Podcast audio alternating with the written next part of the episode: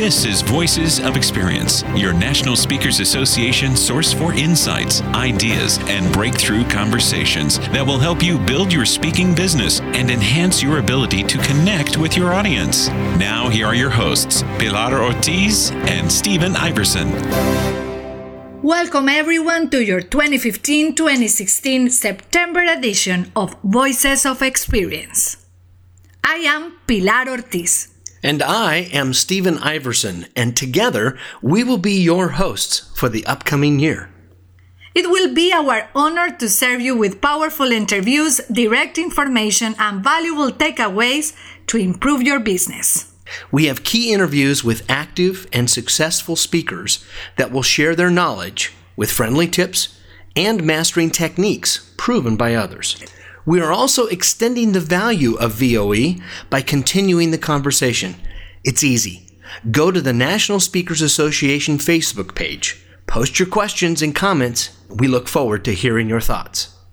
Also, remember to download the VOE app so you can enjoy this valuable information on your own time. The theme of the month is to rock your platform. Let's get started. She is quirky, genuine, and funny. She's energetic and a thought provoking communicator and performer.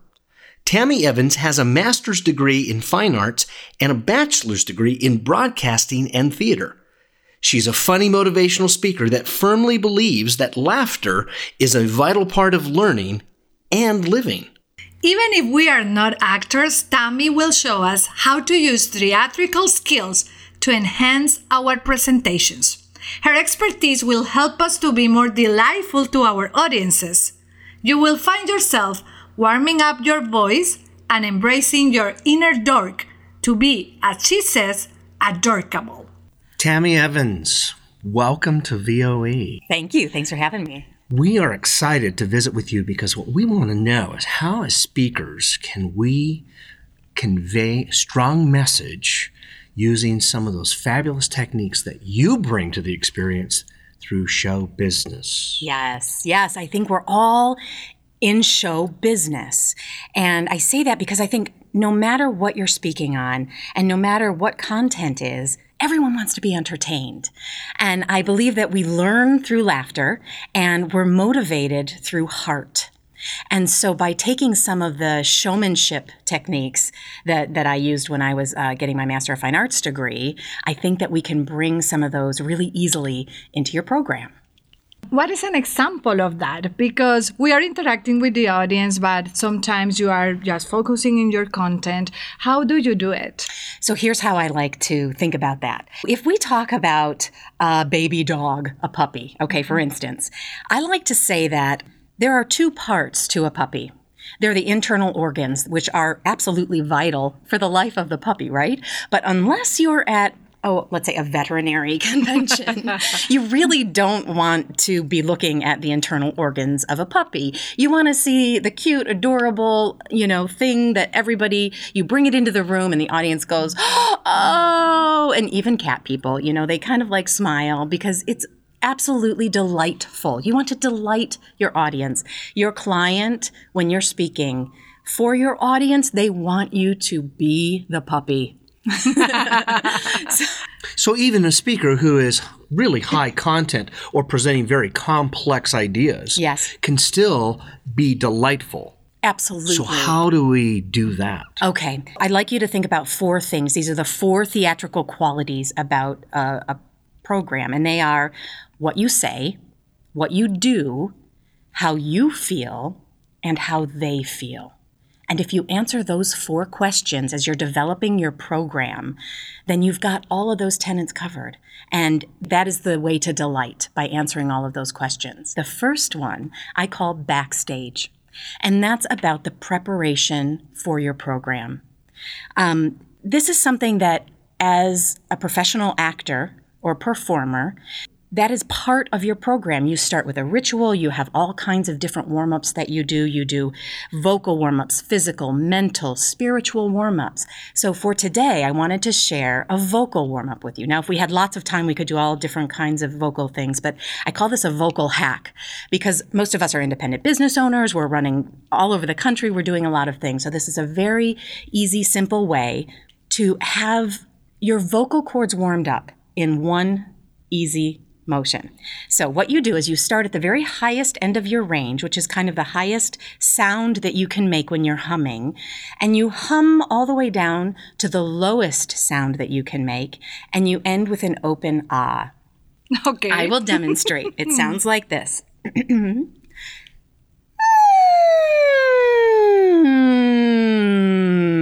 Ah. Try it with me.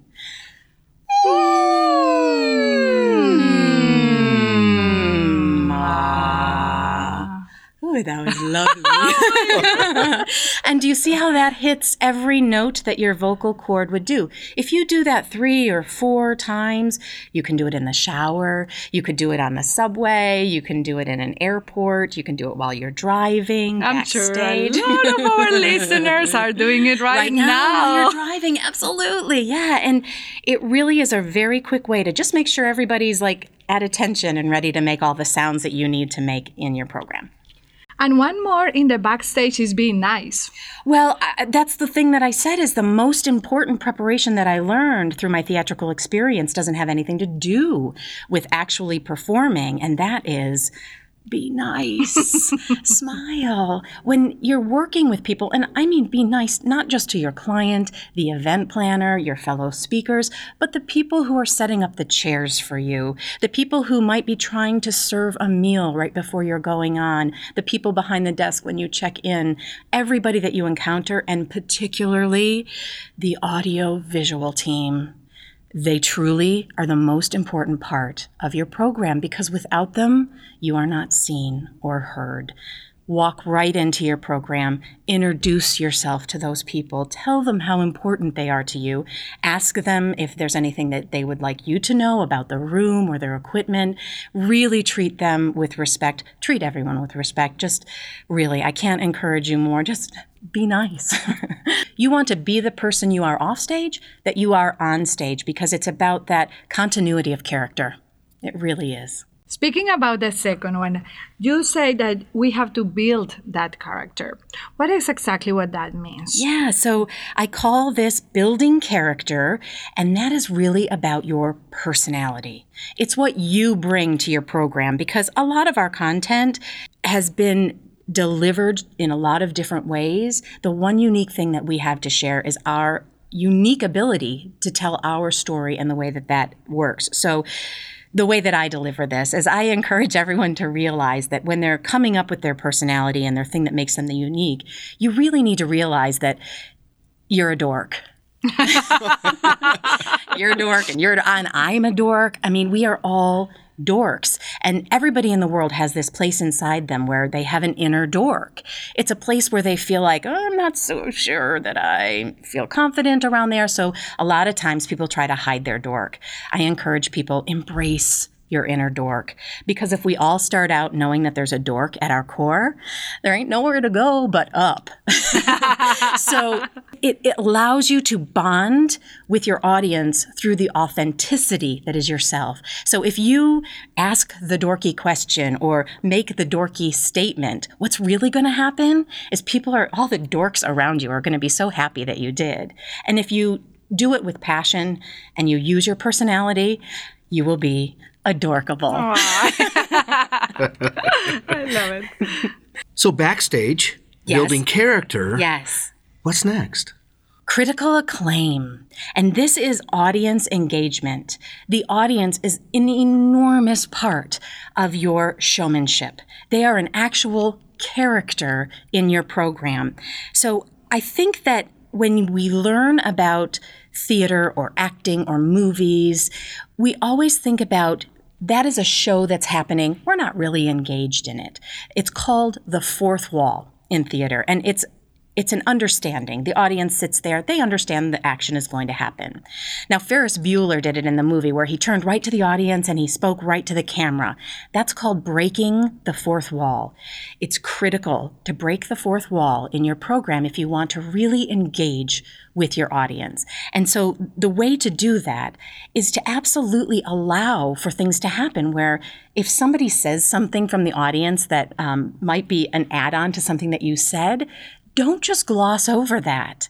Go back and say, "Oh my gosh, that was that was hilarious that you said that." Or say that again so everyone can hear it. You immediately make that audience member a star and they love it, their colleagues love it, and you have now broken that fourth wall. You can also go down into the audience and actually move around and talk to people. You can also ask questions from the audience, but really find a way to engage the audience in your program, not just don't just do your program at them. What you want to do is, as a speaker, you want to take these techniques and these skills and really bring your audience almost up onto stage with you, metaphorically speaking. so, the thing about authenticity is that you want to you can perform a story. You can definitely tell a story and have gestures and actions and different character voices and allow that to really be a performance at times. However, you want to present your ideas.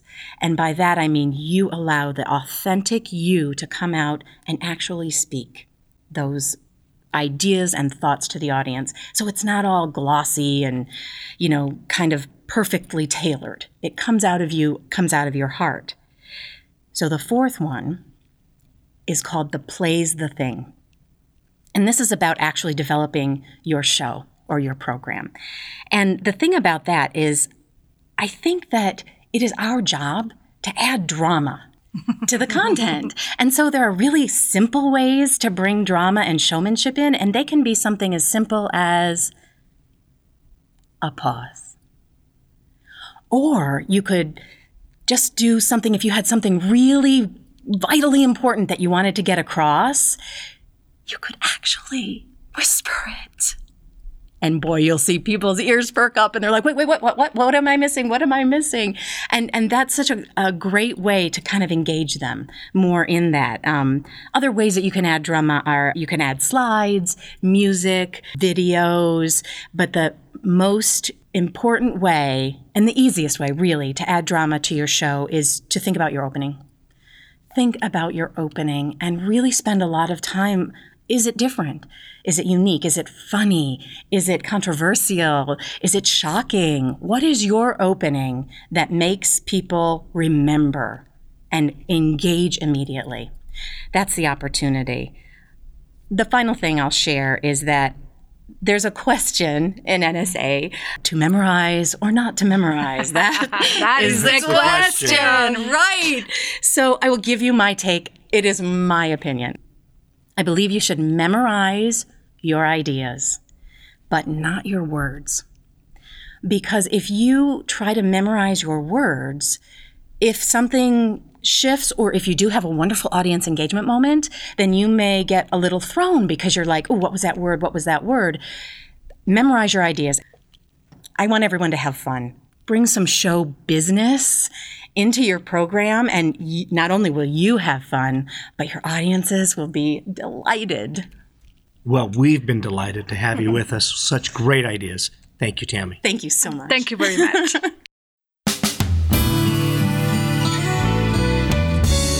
we are honored to have with us a very special guest who was the host of Voices of Experience in 2009. He is a communications consultant, infotainment expert, and multimedia producer. In this powerful interview, we are going to talk about videos and how to engage the audience through multimedia. This is the first of two interviews. On the first interview, we will identify the obstacles speakers have to face in order to start using videos and other multimedia during the presentations. But what if we don't want to record them? Where do we find materials to use? What else can we use besides PowerPoint? Brian Walter, CSP, and we are going to talk about videos, but not in the sense that we always hear social media, videos on YouTube, videos during our presentations. And no longer is it the keynote speaker who just talks at us, it's engagement with technology. Help us figure out how to make that happen. Absolutely. Well, the first thing you want to do is to want to do it. Because, well, I'm a speaker, I don't even need visuals. It's like humans are visual creatures. And, I, and when, when I hear speakers say that, well, you know, I, I, I'm a speaker, uh, you know, why would I use visuals or a video? I'm thinking, well, gosh, so you want to take probably 90% of the way that human beings take in information and not do that. So I hope you're really good because you're going to have to overcome that. So especially uh, the younger generations are uh, uh, uh younger Xers and millennials. They would be baffled if you don't use media in your presentation. So the first thing you got to do is you got to want it. You got to want it. The next thing is to make sure it's like how much. And the answer is as much as works. You know, so when, a lot of times when we think of a video, it's like, okay, if you're giving a, a 60 minute presentation, it's like, well, no, you're not going to have 20 minutes worth of media. That would be crazy.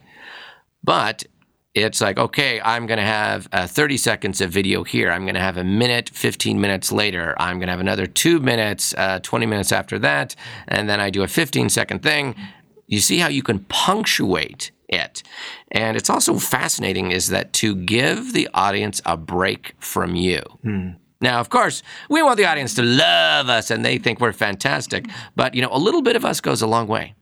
And so, in a 60 minute presentation, to have portions of that speech where you're not talking is excellent. So what type of videos we are talking about is not the speaker on video, is different type of video during your presentation. Yeah, exactly. I I'm kind of somewhat horrified sometimes when I see a speaker show a video of themselves talking.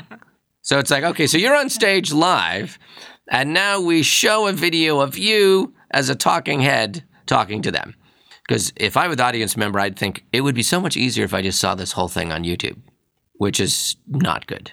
So, what we're really talking about is having video other than you, or at least professionally done video or user generated video that you feature for specific reasons. That's what we're talking about. We talk about using video during your presentation. So, video that simply helps to convey your message, or also video that draws them in as it emphasizes their particular culture? I would say both of the, those things are true. Similar to think think of using video like you would use a story. Why are you using a story? You're using a story to prepare them to get a certain point, or you're using a story to lock in a learning that you hopefully just gave them. And you're also using a story to be memorable. Those are generally why we use a story. So I think that's probably the best analogy. Think of you pepper your speech with stories. The same reasons you would do that is why you would use video. So the speaker who now knows they need to want to use it yes. is scared to death because they're not sure how yes. to create the video. What's an easy way to get started? The easiest way to get started is TV commercials. TV commercials. TV commercials. When you think of it, agencies have spent hundreds of thousands, sometimes millions of dollars to create entertaining little mini movies that do a perspective. Now, for example, uh, every year there is the Super Bowl. And when you think about it, most people go in because it's it's a cultural event. But it's amazing how many people said, "I'm really watching it for the commercials." Right. So they're commercials that they're not like doing some hard sell of some product. They're entertaining us and giving us a perspective. So, what I like to do is take a commercial, and it's going to be 30 seconds or 60 seconds, very short, and insert it to make a point. For example, years ago, one of my favorite Super Bowl commercials was for um, EDS, which is a company that no longer exists. And it was all about herding cats. And they had a whole bunch of cowboys and tens of thousands of cats. And it was hilarious and then, so I show it, and then I make the pivot point, which is that we have to make that commercial make sense. Now, here at XYZ Company, isn't herding cats kind of like fill in the blank? And they're like, oh. So they saw this entertaining commercial, and then you do a pivot, and then you have it make a point. Now, the amazing thing about using commercials is you're getting everyone to experience it concurrently. That never happens in the natural world. Because commercials just kind of surprise you. Now, I used to work in advertising and I would produce TV commercials and we would have an approval meeting where everybody, all the executives in the room, we would say, and here comes the commercial and ta-da! And we would all watch it intently and then they would of course criticize and shred it and i'd have to make edits. But that's another story. But with with the audience to say here is a commercial that i really love and it covers this topic let's all watch it now that is the first time ever ever that hundreds or thousands of people at that one moment have been prepared to concurrently experience that commercial they're all going through it at that same 30 to 60 second emotional intellectual journey right there. That is a super powerful thing that as speakers we can tap into. So a, a fair question is okay, how do I get these commercials? And, and, and how, how do I insert, the, insert them in? Two ways. You can always download them from YouTube. That is something you can you can buy a YouTube downloading software. Uh, but there's another place. It's called USATVAds.com. USATVAds.com. Since the 70s, there's an outfit that has been recording all commercials from the airwaves and you give them money and they will send you this commercial in whatever format you want. Do you want are you a PC WMV? Are you a Mac MP4 MOV? So you give them money and people say, "Well, I wouldn't want to spend $300." It's like you wouldn't spend $300 on a video that someone else spent millions of dollars producing to get you the exact emotional shift that you want. I think that's crazy. I think that's a fantastic investment. So, and no, I'm not an affiliate of them. and uh, uh, what is the website again? Again, usatvads.com. That's a great place to get commercials. Thank you very much, Brian Walter, for sharing that information about resources for videos as an option, almost like using storytelling on your presentations. Next time, we'll talk about other types of videos in case we don't want to use commercials.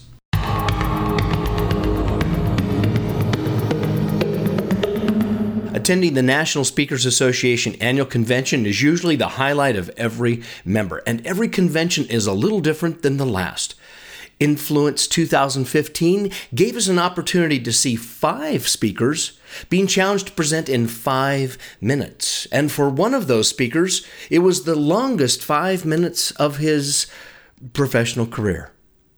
Join us as we have a conversation with Robert Siciliano. At least 1,700 people, and then those that were streaming. Um, uh, Influence 2015 know that I had a tough time on stage this year. Uh, it was my first main stage presentation, and um, I was uh, tasked with this. Uh, this opportunity presented itself uh, about six months ago, and I immediately accepted the challenge, uh, knowing that you know five minutes is something that I can easily do, but over time, not exactly sure how I would approach that five minutes. So my strategy was to create a five-minute presentation right? And I did that by um, thinking it through and how many things I talk about and all the different aspects of personal security and identity theft I cover. And I wrote it all down. And then I scripted it out and I rehearsed it and rehearsed it and rehearsed it. And, and it was never the same as I rehearsed it. And getting close to actually presenting it, it not being the same kept stressing me out. And so when it came to actually getting on the platform, um, I was nervous because I felt that if I don't do it word for word, punctuation to punctuation, as I scripted it, that I was going to forget it. And that's exactly what happened. So when I got on stage, immediately my mind blanked. Now, I've been told over and over again since that happened that, well, that's not how you do things like that. And I just had never done a scripted speech before. My presentations are keynotes and workshops that are over 45 minutes to six hours. And I know my stuff, and I walk in that room, you know, re- researched, knowing my content, speaking to the fundamentals. And I did that with this presentation, with the exception of I tried to memorize it. And that and I failed miserably in that regard. And so, so I will never do that again because I know that that's not my strength. But what a time to find out. And being on the main stage, of course, you know, um, Uh, these are your friends. These are your peers. And uh, NSA embraced me. I got lots of uh, hugs. I got people coming up to me and just grabbing me by the face and saying, "You are just perfect." You know, and and I know I wasn't perfect, but it was a perfect whatever it was. And other people saying that, um, you know, everybody said it's happened to all of us. You know, Tony Alessandra, eh, you know, said you were revered by that audience, and and and, and I really appreciate that. You know, and it's and it, it, it's only in an environment like this will you get people saying that. Whereas if it was a paid client, Yes. you were not revered. You were in a safe know? place. Patricia This is Fripp, like that happened to everybody. Yeah, safe place, and and it is right. So I'm glad if it was going to happen, it happened here, and it was a heck of a learning experience. You know, so I, and I also had a lot of VIPs. You know, people that were new to the conference come up to me and say, "Hey, um, thank you for giving me- me permission to fail." Right? Or uh, thank you for being a certified speaking professional, 20 years in the business, falling down and not walking off the stage because now I know what it means to be a professional. And I am happy to um, be that guy for this weekend because my ego can handle it. Yes. You know, uh, And you are learning with the process and helping others. Yes. And it is what it is, right? And so, uh, you know, there will be another day where I'll get on that platform. There'll be another day where I'll have my moment, and uh, and I'm going to be, and I'm, my calendar is, is what it is, and it's fine. And and more than likely, I'll get on the main stage someday in the future and uh, and write that thing. Yes. May I ask, in the process before that, because you just said that you rehearse, you practice, you scripted, why did you want to go to something that you never do? Because you have been in the business for so long, Yeah, yeah. but you did something very different. So I'm an entrepreneur, right? We all are, right? And so uh, we love new challenges. And so when you take on a new challenge, uh, you know, you can kind of use existing processes and systems to, um, you know, uh, take on that challenge, or you can try something new. Well, this this uh, opportunity, this five minutes, was a new thing to me. So I figured I'll try something new, and it just didn't work, right? And we try new things and throw it up against the wall to see if it sticks all the time it didn't work, you know? And and I found out like within 30 seconds it's not going to work. But that's okay uh, because in business and in life, we're constantly throwing things up against the wall to see if it sticks. Uh, there's a time and a place. Uh, you know, with comedians, they have their open mic night. You know, they practice and they train. Uh, and I said to my wife right before this thing was going to happen, um, you know, that's what comedians do before they do their HBO special. Yes. I did my HBO special live without training. Yeah. You know, I had no uh-huh. li- I had no audience, and I learned that's not what you do. And there are tons of experts in NSA that can show you those processes. But in being that entrepreneur, being a speaker, while we have access to all these resources, we're also somewhat insulated and isolated. You know. Hmm. And it's that insulation, that isolation, that sometimes prevents us from reaching out you know, to other experts that can kind of like guide us and direct us. You know, they say that it can be lonely in, the, in this industry. I don't necessarily believe that, but we kind of are islands in and of ourselves at times. And I was that island in this particular experience. I should have reached out. Since that time, obviously, based on what happened and the reaction I've got from the crowd, you know, now I know what to do. And so many people that approach you, as you just mentioned. Oh yeah, will. yeah, and, what, and the love and the support and the everything. It's just like you know, NSA, NSA is. we're oh, cheering up there for That's you. right. yeah. Share that moment on the stage, the five longest minutes. You are there. You are trying to come back. I know it could be difficult to relive that, but it could give us another perspective. Yeah. How was emotional for you? Because we were applauding and we were there supporting. How were you doing at that very minute? Yeah, when they talk about you know uh, speaking is a fare worse than death, uh, there is definitely a terror in bombing, um, and I've never bombed, right? Because I know my stuff, I know my audiences, I know my material. But in that moment, um, while I was feeling a tremendous amount of anxiety, um, my wife was my wife was watching. It's all right. which certainly made it a bit harder. It was tough to, to, to know that my wife was in the audience and she was probably feeling worse than I was. But, you know, like, I was not going to walk off that stage. I am a mm-hmm. professional speaker. Right. And you are. And you will have another opportunity to rock that platform. And you will take it, right? It's on my bucket list. Little did we know that in two days, Robert would have the opportunity to get on stage and try that five minutes all over again. Most of us had thought, oh, it's like ABC's Wide World of Sports, the thrill of victory and the agony of defeat.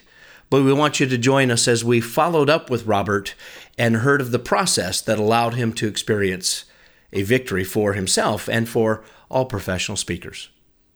We left the interview yesterday, and what happened? You were approached by many people afterwards. So, Yes. what happened in those two days? So uh, when I was done with my um, presentation, uh, a lot of people came up to me and they were supportive and so forth. And but uh, Victoria Labalme, um, she embraced me and she. Uh, Pretty much, you know, grabbed me and said, "Listen, you're beautiful, you're perfect, everything's fine. Don't worry about it. And if you ever um, want to, you know, redo that or help with that, I'll help you."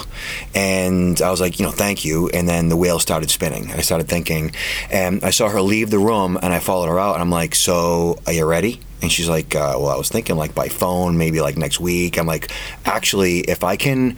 Redo this thing now and, and you know present back in the main stage i would love to do that. And she's like you would do that? And i'm, and I'm like well do i really have a choice?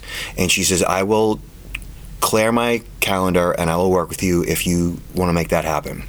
And so I reached out to Brian, and um, you know I was a hot potato at that point, right? So it wasn't really all that attractive at that point.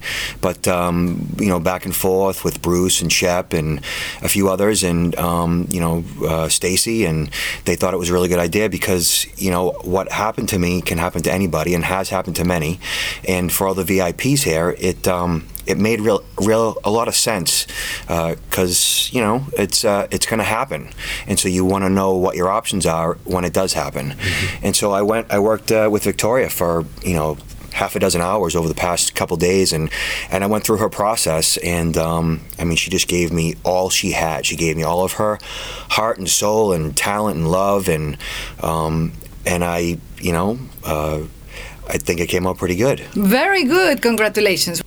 On the last day of Influence 2015, Robert came back uh, with a very, very good presentation and speech. Congratulations. Thank you very much. So now, the same question I asked last time. How did you feel on that stage today? Well, I'm not going to cry. I know. now we are going to laugh. Yes.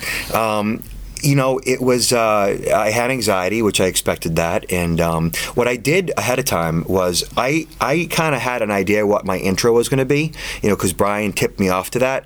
And my, my sense was that if I listened to that intro, if I actually heard that video of me again, that that would have been too tough for me.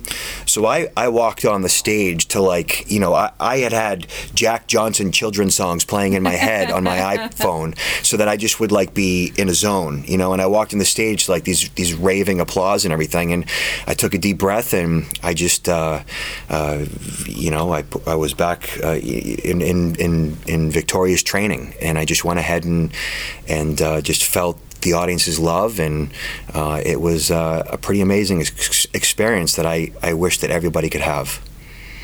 It's more amazing to know now that you did this speech in two days because it was totally different from the one on Saturday. Yeah. I'm sure it's with all the information and content that you use all the time, but the stories, how did you really work it out? So there was definitely a restructuring. Uh, it went from you know one page of um, content to memorize to uh, multiple. Uh, uh, techniques in order to uh, absorb the content along with present the content. So uh, the person you saw on stage on Friday is completely different today. Uh, honestly, I've been doing this for 20 years, as you know, and I am not the same person. In, in perfectly frank, like I cannot, I could not have done that on my own. Like um, I was in the presence of an absolute professional. Uh, Victoria actually like transformed what I know, and in a very short period of time, you know, turned me into something that I wasn't. Uh, I will be a better speaker, a more professional, a better communicator going forward. Uh, and everybody should uh, enlist that type of training at some given point in time in their professional career if you've never done it. And I am not one to be coached. You know, I've never really been coached, and I make a decent living as a professional speaker. But now I know, like, if you have that type of a talent that you can bestow upon others, that you should invest in that. I mean, that's just, I, I wish that I had reached out sooner. Robert, so powerful what you just said because sometimes it's so difficult to ask for help. Help is there. We don't know it all. We can always learn different techniques and processes. So powerful. Yeah, agreed. And uh, going forward, you know, um, uh, my NSA experience, uh, I can't wait for my kids to be here. I can't wait for, you know, uh, so my wife was actually in the back of the room. Yes. Oh, on the back this time, at the Yeah, back. well, she was there. I think somewhere in the back, but I mean, she just came out bawling her eyes out. She's all happy, like it was. it was. Uh, it was uh, the, the the perfect ending to uh, that story, I guess. For you, for your family, for Yeah. NSA. Yeah. Love of this family. Thank you, Robert. Thank you.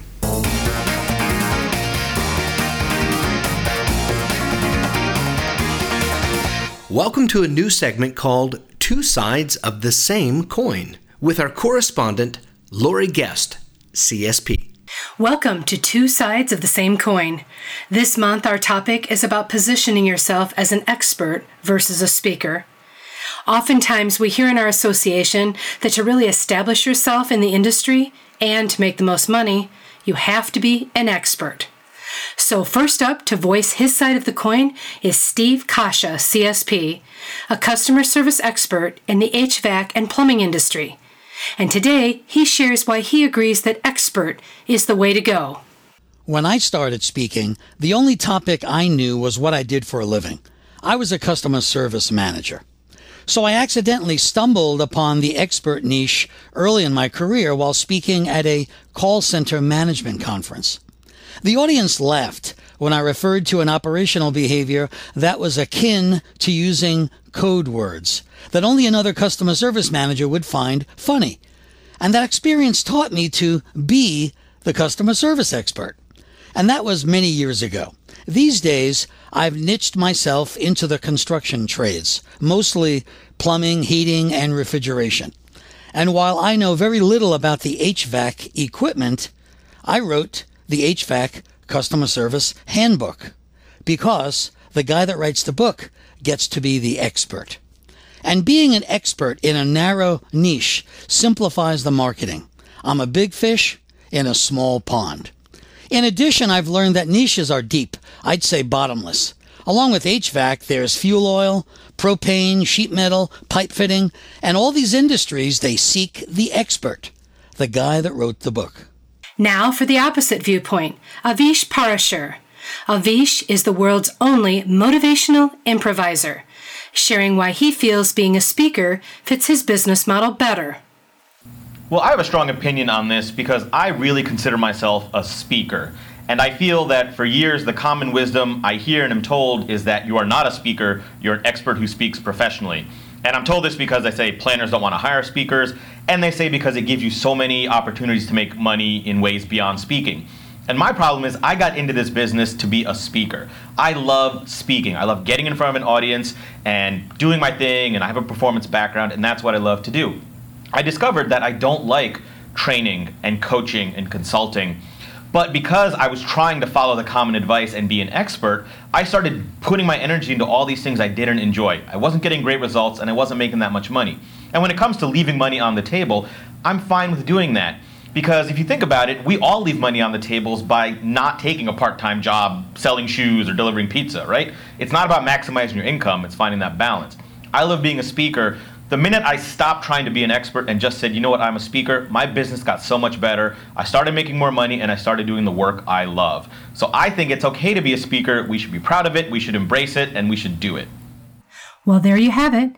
Two viewpoints on the same topic, proving again that there isn't a right way or a wrong way, just your way of succeeding in this business. At least that's my two cents. Is an Emmy Award winning writer and producer, an engaging presenter, and a longtime consultant to Fortune 500 executive teams. Scott Halford just published his book, Activate Your Brain. In this interview, we are not focusing on the brain, but we are talking about another one of his expertise models. What does a good model do? How does it help to explain the content in an organized way?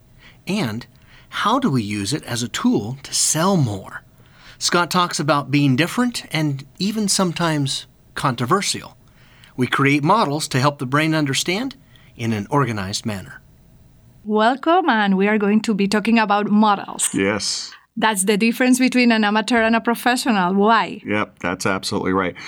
I, I, think when you think about a body of knowledge, when you become very absorbed in a body of knowledge, you can begin to create models that allow people to see that big body of knowledge in a very simple and easy way. Take complexity and make it usable and also predictable. So I know that for me, in, in the in the businesses I work in, and I work in mostly corporations, they want results somehow or another. If it's, you know, a speaker shows up, they want some kind of predictable result. And for me, the only way that I could get there was to create models that people would actually use and that would take complex material that I couldn't go back over and over and over and over and over and over again to teach them every bit and piece of it. So I had to be the the student of it. And that's what I think we are as speakers. We're the student of whatever area we purport to to you know to, to, to teach and put out there.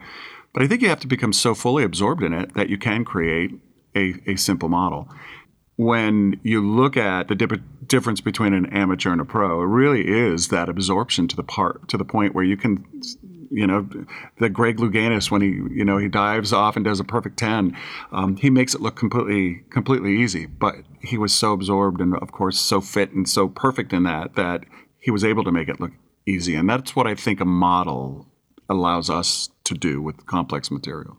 A lot of people are doing a speech and they are just sharing their knowledge, but they're not necessarily thinking in models. And you were not before, eight, ten years ago, you were not using models. How did it happen for you? Yeah, eh, actually, very organically. It was I was in a, a workshop and I was talking about communication, difficult people, and that kind of thing. And someone just wanted clarification around something, and so I just got out a flip chart and I said, okay, it looks like this. And I, it just hit me and I'd been talking about it a long time, but it hit me and I drew a picture quadrant, just a simple quadrant, and I was able to create this model that I use today and that I actually had verified by some social psychologists to make sure that this body was actually representative of what we talk about in terms of the ego and what happens uh, when, when, when people have weak egos and what people have strong egos and what it looked like. And to this day, I use that same material, and people they glom onto it. They, they, they all of a sudden light bulbs go off for them. They're like, "Oh wow, I got it." That's yeah. that's why that person sitting across from me irritates me so much. Now I know what is happening, and now I know what to do. So a good model does a few things. Uh, it, the first thing it does is it explains the past. So your model had better be able to, to look at past incidences around communication or what have you and explain that. It will predict the future to some degree. Um, it stands up to evidence based research that's already out there, and it's simple. So those are the four kind of things that a model will do. And it's beyond an acronym. I was going to say that. Why? Well, you know, a lot of people will, and acronyms are fine. They can be a model. So, for instance, uh, David Rock, who um, he's a colleague in my space, he he has the the SCARF model, SCARF, right? Yeah, and so it's it's it stands for status, certainty, autonomy, relatedness, and fairness. And see how easily I can peel it off? Well, that is a model representative of an entire body of research out there that explains what happens in the threatened brain, in the socially threatened brain. And we have neuroscience that shows that each one of those, the lack of those, actually create some kind of threat. Well, what he's able to do with that is to teach leaders and other people, all right, so if you if there's a status threat in the room, this is what it looks like. If there's a certainty threat in the room, this is what it looks like. If there's an autonomy threat and so on and so forth. And it's taking this huge body and reducing it down. So even though it ends up being an acronym, SCARF, he didn't stand up. He, he didn't, you know, he didn't come up with an acronym. He didn't sit down and go, hmm. Mm, Inez. let's let's think about threat and make something match to threat. No, he just he just took these things and actually put together and it came out to be SCARF. A model can be an acronym. So I have a model that I use on the thriving brain and it's four C's. Right? It just happens to be four C's. It's an easy way to remember it. And so when we look at what causes the brain to thrive, it's certainty, control, choice, and completion. Those are the things that the brain switches on around. And that's a model that explains thriving in in a vast, vast, huge degree of literature. So I, I think that that um, if you really want to have something that is sticky and sellable, and that you could actually even sell to other people, that they could use the model to teach to other people, create assessments out of that model because it is a predictable piece of information. Templates. Yeah. I think that, that you have to really dive deeply into your material, know it so well that you can see it in the simplest form. And I only think you can get there if you have really, really saturated yourself in that in that area of in that domain. Have you seen that it works better for, from the client point of view? You offer a model and they tend to hire you easier, faster, for, for more money? They they like the you know I I- I can't really say that it's for more money, but I will say that once I got models, uh, things accelerated because people are able to look at the body of knowledge when I explain to a, a client when they say, okay, so what what do we do in critical thinking? What do we do in the neuroscience of success? What do we do in EI? They all have models attached, and I can literally instead of giving them blah blah blah blah blah blah about each one, I'm like, well, here's a model I use, and this is what we get at. And they're like, oh. So it's an easy way to kind of explain it. So yeah, so it probably sells more. Um, it also is a really great way to license your material because it's a predictable kind of thing. It's why assessments, we love assessments. You know, the MBTI, Myers Briggs, that's a model. And, and, and a model with an assessment, they make bazillions of dollars. Emergenetics, we use that. The EQI, lots of assessments have that kind of thing going on. So um, I do think you make a lot of money off of it if, if you know if that's if that's your choice. But it, it really is a way for people to to swallow a big body of knowledge quickly. And as a summary, what will be that great advice for the person that doesn't have a model right now, has an expertise, a topic, is speaking? How what will be the next step? I would say, you know, and it's it, it's such a, difficult and a great question because I, I believe, and I'm a little bit of a, I'm probably going to sound a little soapboxy on this, but I really believe that you know I, I don't want to learn about leadership from someone who's never led anything. I don't want to learn about teaming from someone who's never been on one, so on and so forth. And so I think that we owe it to our clients, we owe it to ourselves to really absorb ourselves in our material, go out research it, become uh, part of experiments, uh, really delve into the material. So, in order to create a model, you have to absorb. And, and you have to, to, to literally lay down your life for you for the, the lane that you decide to pick.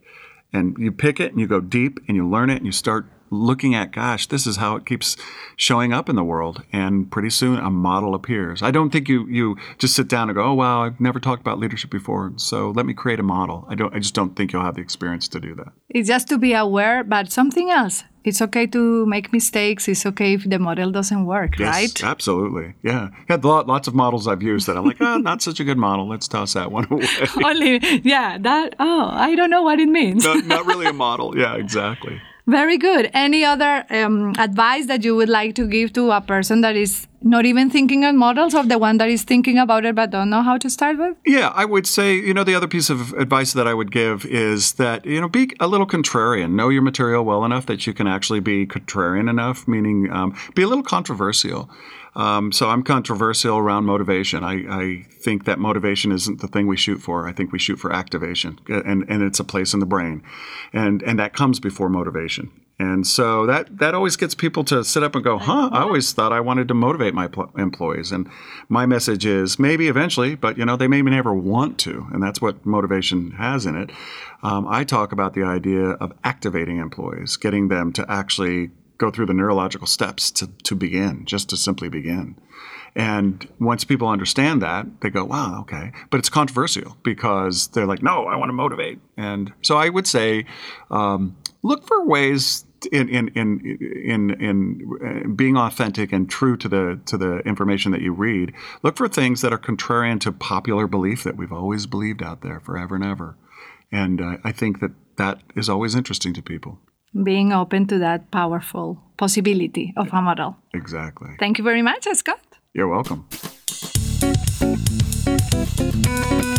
Hi, Michelle. I'm so glad that we get a chance to talk with you. You are the maestro of membership experience. Tell us more about what you do and what we should be getting out of our membership.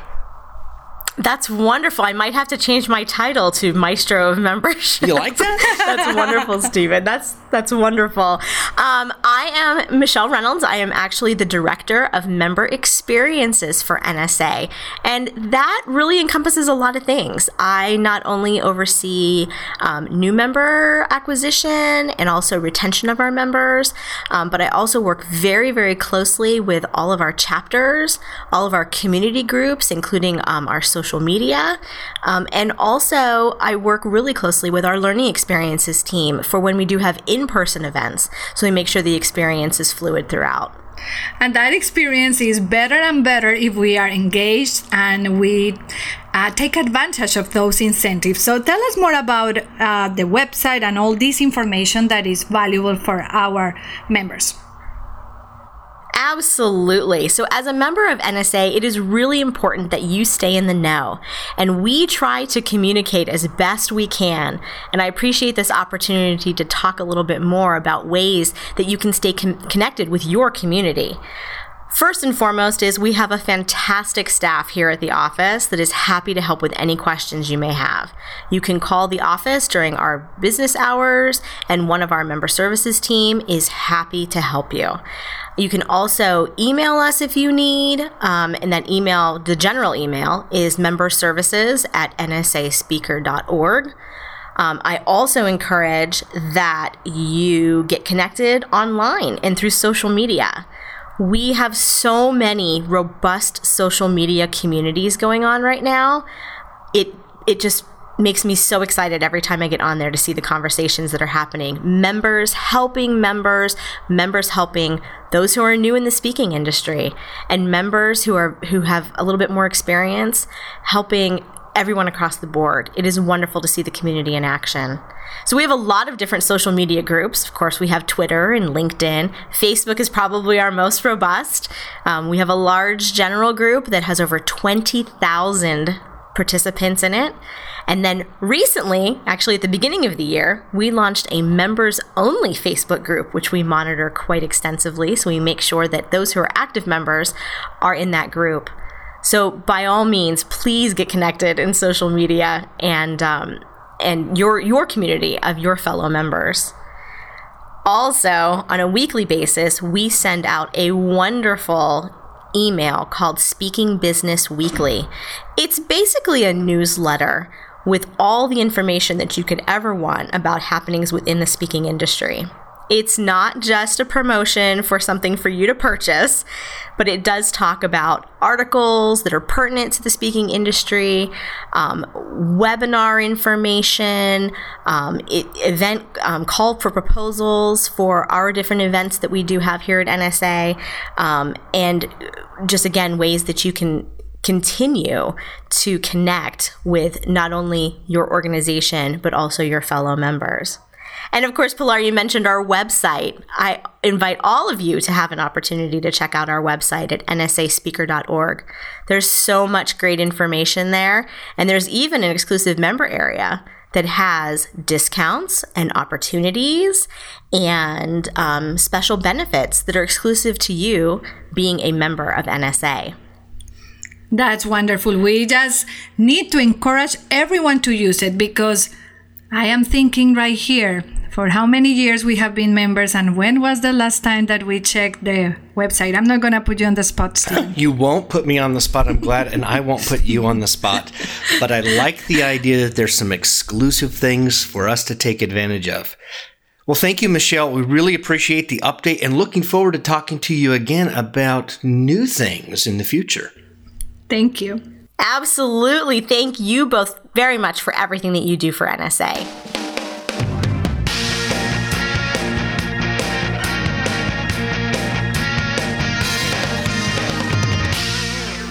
Elaine Dumler is the chair of the Chapter Leadership Committee, and every month she will share with us what is happening in different chapters, what's working, and ideas that we can implement in our own chapter. Elaine Dumler, I am so excited to have you in the role of Chapter Leadership Committee chairperson. It's going to be a phenomenal year. And each time we get together on VOE, you're going to be bringing to us a couple of ideas that chapters are doing that are adding value to our members. So give us some ideas of some things that are happening right now. Well, in Northern California, as with a lot of chapters out there, they have a large geographic reach. You know, they have people coming from a lot of different areas. So, what they've done to help with this is that they have put on regional learning salons. And these salons usually feature a chapter member and are held in a member's home. Now, they target about 15 to 20 attendees, and in their case, it's open to both members and non members, but members are free uh, because as a membership benefit. And they focus on learning a new skill or technique to help enhance an attendee's business. Now, be, as they reach out and are able to bring these people in, these are some folks that are, might be unable to attend regular meetings because of the distance. So, being involved in a regional salon, it lets them learn and socialize with the people so they get to know who else is in their chapter. Salons also give the intermediate level speakers an opportunity to further develop their presentation skills and gain visibility for what they do. And they provide an opportunity for small groups with similar interests and concerns to meet and share information. So that's what Northern California does, and kind of along the same lines, Colorado puts on professional masterminds. And these are seminars that are hosted off site and they are set up to look to attract and retain professional members. Now, they are set up as an exclusive benefit to professional members, and only professional members come, which is a little different from how Northern California had it set up. These are at no cost to the members, and they use the talent that's within the chapter. So at these sessions, you learn about focused topics, such as you'll have someone come in and work with social media training. Someone else comes in and talks about how to plan and design more effective slides. It, we have any type of training that someone can give for about two hours in an evening out directly out of our chapter. But the socializing is so fun too, a little bit uh, ahead of time. Now, one of the cool things, at least for these masterminds, is that they've become a super recruiting tool. And I think all chapters are looking for that because those who are kind of on the fence about membership, they want to be a part of those professional masterminds. In fact, we had one person who was on the fence. When she learned about them, she decided to join. And within two months after she had joined, she had such an amazing skill on teaching humor that we had her teaching one of these right away. But we have had a number of people who have come over the fence and have joined because of it. So maybe as a chapter, you can look at ways you can do things like this to offer a membership benefit. And if you're not a member of a chapter yet, now you can begin to see why you need to be there. And now a word about the Technology Lab coming up in November. Co chairs Sierra Modro and Phil Gerbyshak are planning an amazing event to help you grow your business as a speaker.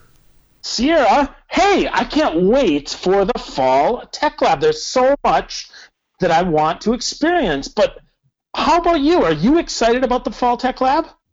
Well, of course I am. I can't believe the, the quality of presenters we're going to have. And don't forget to bring your laptop because this is going to be completely hands on. Can you imagine being able to actually come away from the tech lab with real work done with the experts in the sessions. This is going to be awesome. The fact that it's hands on to me makes this one of the best NSA events that I've been part of. And I am just so excited with all the things that I get to take away that are going to help me grow my business, boost my speaking, and just be better with all the technology that confuses me. I know the the part that I'm looking forward to the most is really looking at how technology is going to help me maximize my time and maximize my return on working in my business. Yeah, absolutely. I mean, that's really our goal is to make it dead simple, to make it hands-on, and to walk away with things that you've already done to build that foundation so that when you get back in the office Monday or Tuesday, that you can boom right forward in your business and build off of that foundation. Not just concepts, but hands-on things that you've done that can prove your business to be stronger, better, faster. It's definitely something everybody who can get to San Jose should get there and come away with a major impact for your business. Absolutely. You're going to get return on your investment in the first day. The Fall Tech Lab is just going to be amazing. So, what are the dates on that Tech Lab, Phil? Those dates on the Tech Lab Sierra are November 6, 7, and 8, 2015, Friday, Saturday, and Sunday.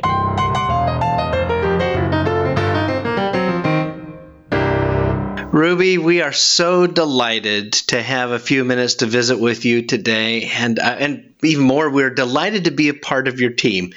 But I think a lot of people who are listening right now are kind of curious. Who are you besides being Madam President? Who are you, Ruby? Could you tell us how you got started?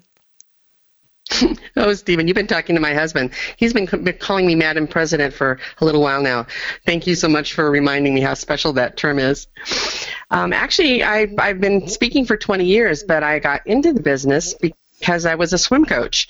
I coached swimming for 20 years, and coincidentally, at the end of that 20 years, developed this terrible sinus infection and had major headaches, and we couldn't figure out what was wrong year after year. So I went to the doctors, and they told me that I had developed a hypersensitive pneumonitis. Mm-hmm. Basically, I had become a allergic to the pool air that I was spending all my time in. And I thought, okay, that's that's fine. Well, I, this is who I am and what I do, and what can I do to get better? And I wasn't prepared for the doctor to tell me, you know, you have to quit your job. so that was a pretty traumatic time in my life, and I was struggling to find out where I could, where do you replace all that energy and that drive and that passion. So, at about that same time, I got I learned about the National Speakers Association. So I took my motivation and my talents for uh, helping people um, on the pool deck and decided to take it to a new platform. And that new platform became the National Speakers Association, and, and that's where I you know, learned how to do what I'm doing today. But, you know, fast forward 20 years, it's been a long journey. There are many lessons along the way. And I love part of that story at the very, very beginning. It wasn't that easy. It wasn't immediate that you found success. It took you more than 200 programs. Tell us a little bit about that. You're right, Pilar. Um, my first step was finding NSA, sat in the back, watched all the, the pros, and I was so impressed with them. I, I started studied them and really wanted to be like them. And then I started speaking for free for it was about two and a half years, maybe 200 programs in there. And during that period of time, I learned uh, that wow, it's hard. I was really struggling. The biggest thing that I had to learn how to do was breathe because I would get up and I would speak really fast and I would not remember to take the air in, and I really thought I was going to pass out a little bit uh, some of the times when I finished my program. One of my favorite programs was my first national program that I presented, and it was uh, an hour and a half program, and I finished in 45 minutes. No. oh, no. it was bad. It was bad. So I definitely had a lot to learn, but um, the journey was worth it, and you know, just watching all the people that were involved with NSA, it really made a big difference for me. So, Ruby, if after you did all of those presentations, you started to learn to breathe, who inspired you to go to the next level? Well, another milestone was uh, I was at a meeting for NSA Colorado, and somebody said, "Hey, Patricia Fripp is coming to town," and I, I didn't know who that was, so I, I, you know, asked a lot of questions about her, and I could tell how well respected she was because their voice changed when they were telling me she's a CSP, CPAE. She she was the first female president of the National Speakers Association. You have to be a member in order for you to go to this event she's doing, so you have to join coin. And so I filled out my paperwork that night, and everybody was so impressed with her. I just knew I needed to go see her. So filled out my paperwork and faxed in at five o'clock. And at six o'clock, I was sitting in a, a large group meeting where Patricia was speaking. And wow, everything they said about her was true. you found yourself kind of wanting to be like her. And sometimes, as speakers, we're comparing ourselves and we have to say the right thing. It was that the case? Absolutely. One of the challenges I had was that, you know, I had just finally learned how to breathe, and then I had this perfect example in front of me, so I decided I was just going to be just like her. Except, you know what? That's kind of hard. Uh, I studied her and watched her, and I started presenting her her methods, and you know, presenting like she she choreographed her speech and she nailed nailed that major point right in main stage and she was just so the audience was captivated and I wanted to be that so bad. So I, I really worked hard at being that kind of person up on stage and and then one day somebody laughed because I did something silly and I kind of laughed at myself and then they laughed and I'm like, wow, that's kind of different. What's going on there? And and Patricia's funny in her own right, but I was trying to be someone else, so I wasn't very funny at all. And when I finally let my guard down and actually gave myself permission to be myself, oh my gosh, what an amazing evolution that was for me. It, it liberated me, and I, I became the person that I believe is, is really important today is being that authentic speaker who's the same on stage as she is off the stage, and it's a lot easier. I tell you. But the milestone is giving yourself permission to be yourself. That's the hard part. That is a great reminder permission to be ourselves. And speaking about that evolution, that happens every day. That doesn't happen only at the beginning of our careers. Absolutely. I'm still learning and growing every single day and, and I'm, I'm learning and growing in this role too. I think it's a great reminder that you know the beauty of NSA is that we are all helping each other grow. Um, on a daily basis we're learning lessons from each other, we're watching and we're we're taking notes, and it's going to make us each one of us better as well as the profession. Well, thank you, Ruby. We really appreciate the time that you've given us today and more, the time that you're devoting for this entire year to help us become better as professionals of the stage and off the stage. Thank you, Stephen. I am honored to serve. Thank you.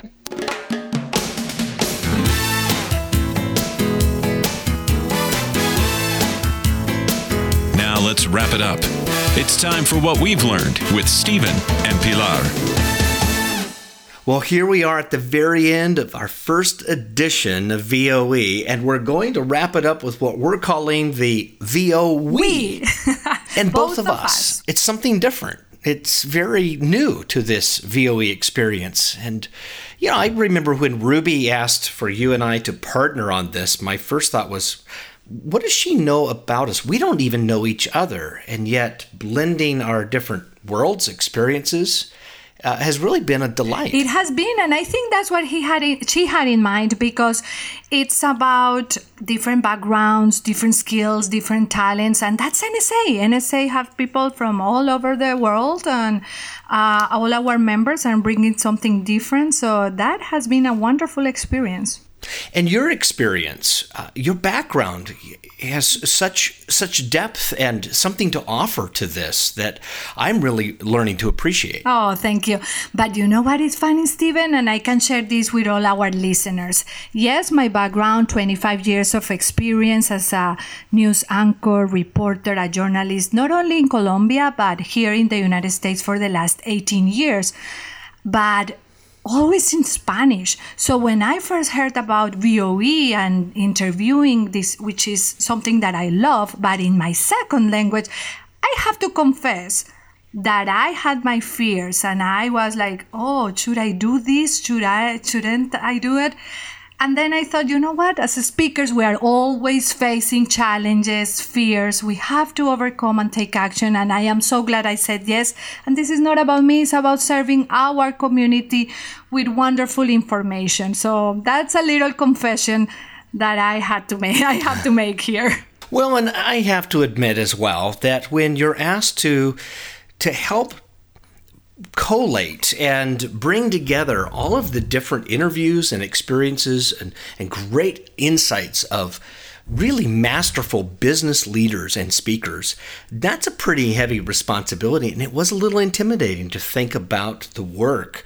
But every time I've ever listened to a VOE in the past, I have learned so much. And thinking about being a part of it and learning right up close to that whole thing, uh, that excited me. And I wanted to make sure I was a part of doing that to share it with the rest of our members who are, for me, really my family and my community. Our people.